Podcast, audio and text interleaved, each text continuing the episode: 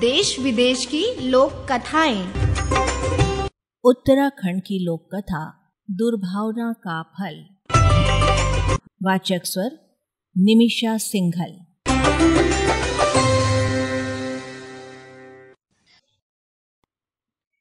गंगा नदी गौमुख से निकलकर उत्तरांचल में कुछ दूर तक जानवी के नाम से भी जानी जाती है। उसी जानवी नदी के किनारे एक महर्षि का गुरुकुल था।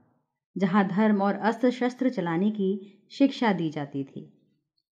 वहाँ अनेक शिष्य आते। गुरुकुल में कड़ा अनुशासन था। गुरु की आज्ञा का पालन करना और आपस में मित्रता का व्यवहार करना वहाँ का पहला नियम था। गुरुकुल में अपने बच्चों को भेजने के बाद माता पिता निश्चिंत हो जाते थे।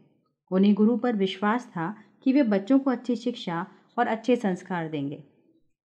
उसी गुरुकुल में विभूति, दक्षेश, सुवास और नवीन भी शिक्षा ग्रहण कर रहे थे। विभूति और दक्षेश बहुत बुद्धिमान थे। हर विद्या सबसे पहले सीख लेते। बस एक ही कमी थी कि दोनों बहुत ईर्ष्यालु थे। किसी और की प्रशंसा न कर सकते थे, न सुन सकते थे। इसके विपरीत सुभाष और नवीन साधारण बुद्धि के थे। पर सबसे मित्रता का व्यवहार करते, सबके गुणों का सम्मान करते। सुभाष और नवीन ने अपने साथियों को समझाने का बहुत प्रयास किया, मगर सब व्यर्थ। महर्षि को भी बहुत चिंता थी कि उन्हें कैसे सुधारा जाए। वे दोनों बालकों में अहंकार और ईर्ष्या की भावना को खत्म करना चाहते थे, पर उचित अवसर नहीं मिल रहा था। जानवी नदी के दूसरे किनारे पर एक बस्ती थी, वहाँ एक जमींदार थे, जिनकी शिक्षा दीक्षा इसी गुरुकुल में हुई थी। उन्हीं दिनों वे गंगोत्री यमुनोत्री, केदारनाथ और बद्रीनाथ, जिन्हें उत्तरांचल के चार धाम कहा जाता है, की यात्रा करके लौटे। उन्होंने एक भोज का आयोजन किया। जमींदार ने सबसे पहले गुरुकुल में संदेश भेजा। महर्षि वर संदेश वाहक के साथ, कृपया अपने दो योग्य शिष्य भेज देने। उन्हें भोजन कराने के बाद ही भोज आरंभ होगा। साथ ही मैं उनकी योग्यता के लिए उन्हें सम्मानित भी करना चाहता हूँ। गुरु ने कुछ सोचकर विभूति और दक्षेश को बुलाया और कहा, नदी के उस पार रहने वाले जमींदार ने आश्रम के दो योग्य शिष्यों को दावत के लिए बुलाया है। दावत के पश्चात वे उनकी योग्यता के लिए उन्हें सम्मानित करना चाहते हैं। गुरुकुल में तुम्हारी विद्या बुद्धि को देखते हुए मैंने तुम दोनों को चुना है। आज ही वहाँ जाना है। क्या तुम जाओगे? अवश्य, दोनों ने एक साथ कहा। दोनों शिष्य संदेशवाहक के साथ जमींदार के यहाँ पहुँचे। भोजन की सुगंध वातावरण में फैली थी। जमींदार ने उनका स्वागत करते हुए कहा, आप दोनों बहुत दूर से आए हैं। भोजन तैयार है, पास ही कुआँ है। वहाँ जाकर हाथ पैर धो लें। फिर आसन ग्रहण करें, इसलिए कुएँ का चबूतरा छोटा है। एक समय में एक ही व्यक्ति खड़ा हो पाएगा। अतः आप में से पहले एक जाए, फिर दूसरा। विभूति झटपट उठा और कुएँ की ओर चला गया। दक्षेश वहीं बैठा रहा। जमींदार ने दक्षेश से पूछा, जो कुएँ की ओर गए हैं, सुना है, वे गुरुकुल के शिष्यों में सबसे श्रेष्ठ हैं और बहुत बड़े विद्वान हैं। विद्वान? किसने कहा आपसे कि वे विद्वान हैं? अरे, वह तो खच्चर है, पूरा खच्चर दक्षेश क्रोध से बोला। यह सुनकर जमींदार ने कुछ नहीं कहा। थोड़ी देर बाद दोनों शिष्यों को भोजन के लिए बुलवाया गया।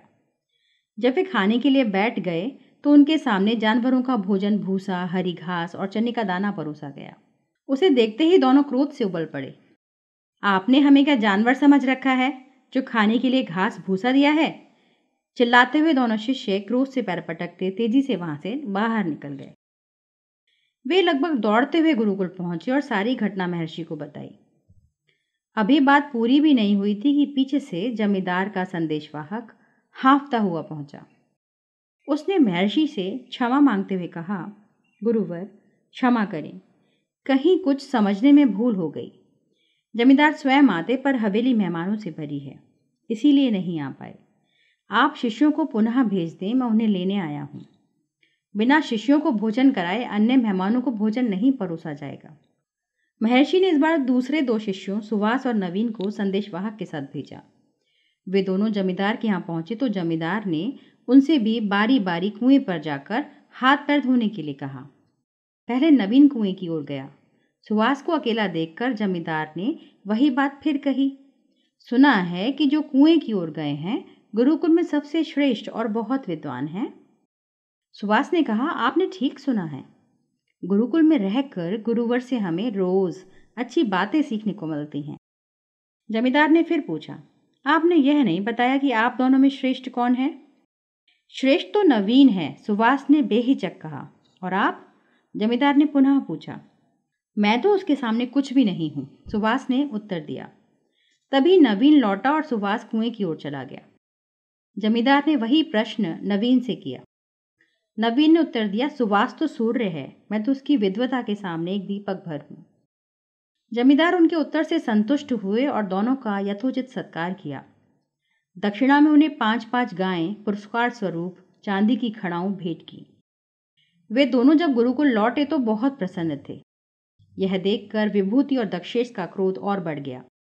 वे महर्षि के पास पहुँचे और कहा, हम दोनों आपके इन शिष्यों से अधिक बुद्धिमान हैं। फिर भी हम अपमानित हुए। आप सब जानकर भी चुप हैं। नवीन एवं सुवास की प्रशंसा कर रहे हैं। गुरु महर्षि ने उत्तर दिया, यह तो जमींदार ही बता सकते हैं। तो आप चलकर उनसे पूछते क्यों नहीं? दक्षेश ने हट किया। महर्षि अनमने से चारों शिष्यों को साथ लेकर चल पड़े। जमींदार ने दौड़कर गुरु की अगवानी की और चारों शिष्यों को आसन दिया। महर्षि ने आने का कारण बताते हुए कहा, वत्स, आपने शिष्यों के साथ भेदभाव क्यों किया? दक्षेश और विभूति का कहना है कि उनका अपमान हुआ है। आपको इसका उचित कारण बताना ही होगा, अन्यथा जमींदार ने गंभीर स्वर में कहा, महर्षि, मैंने आपसे दो सुयोग्य विद्वान भेजने का आग्रह किया था, पर आपने मेरे यहाँ बैल और खच्चर भेज दिए। जब मैंने आपके भेजे हुए शिष्यों से प्रश्न पूछा तो इन्होंने एक दूसरे का यही परिचय दिया। अतः मैंने दोनों के लिए जानवरों वाले प्रिय भोजन परोसे। मुझसे कोई भूल हो गई हो तो मैं क्षमा। जमींदार की बात खत्म होने से पहले ही विभूति और दक्षेश का सिर शर्म से झुक गया। उन्हें अपनी भूल महसूस हुई। उन्होंने जमींदार से क्षमा मांगी। तब गुरु महर्षि ने कहा, अहंकार और ईर्षा के कारण तुम दोनों में प्रेम नहीं है, पारस्परिक सद्भाव नहीं है। इसी कारण तुम दोनों योग्य होकर भी अयोग्य सिद्ध हुए और सभा में अपमानित हुए। वहीं सुवास और नवीन तुम दोनों की अपेक्षा कम योग्य हैं। पर वे विनम्र, शिष्ट एक दूसरे के प्रति मित्रता का भाव रखते हैं। इसी कारण आज यहाँ सम्मानित हुए। सबकी भावनाओं की कदर करना, सबसे प्रेम करना और सबका सम्मान करना ही शिष्य को योग्य बनाता है। इसे सुनकर वहाँ उपस्थित लोगों ने गुरु की प्रशंसा की और गुरु को यह विश्वास हो गया कि अब उनके चारों शिष्य एक समान योग्य होकर घर लौटेंगे। अभी आपने सुनी उत्तराखंड की लोक कथा दुर्भावना का फल। वाचक स्वर है निमिषा सिंघल का।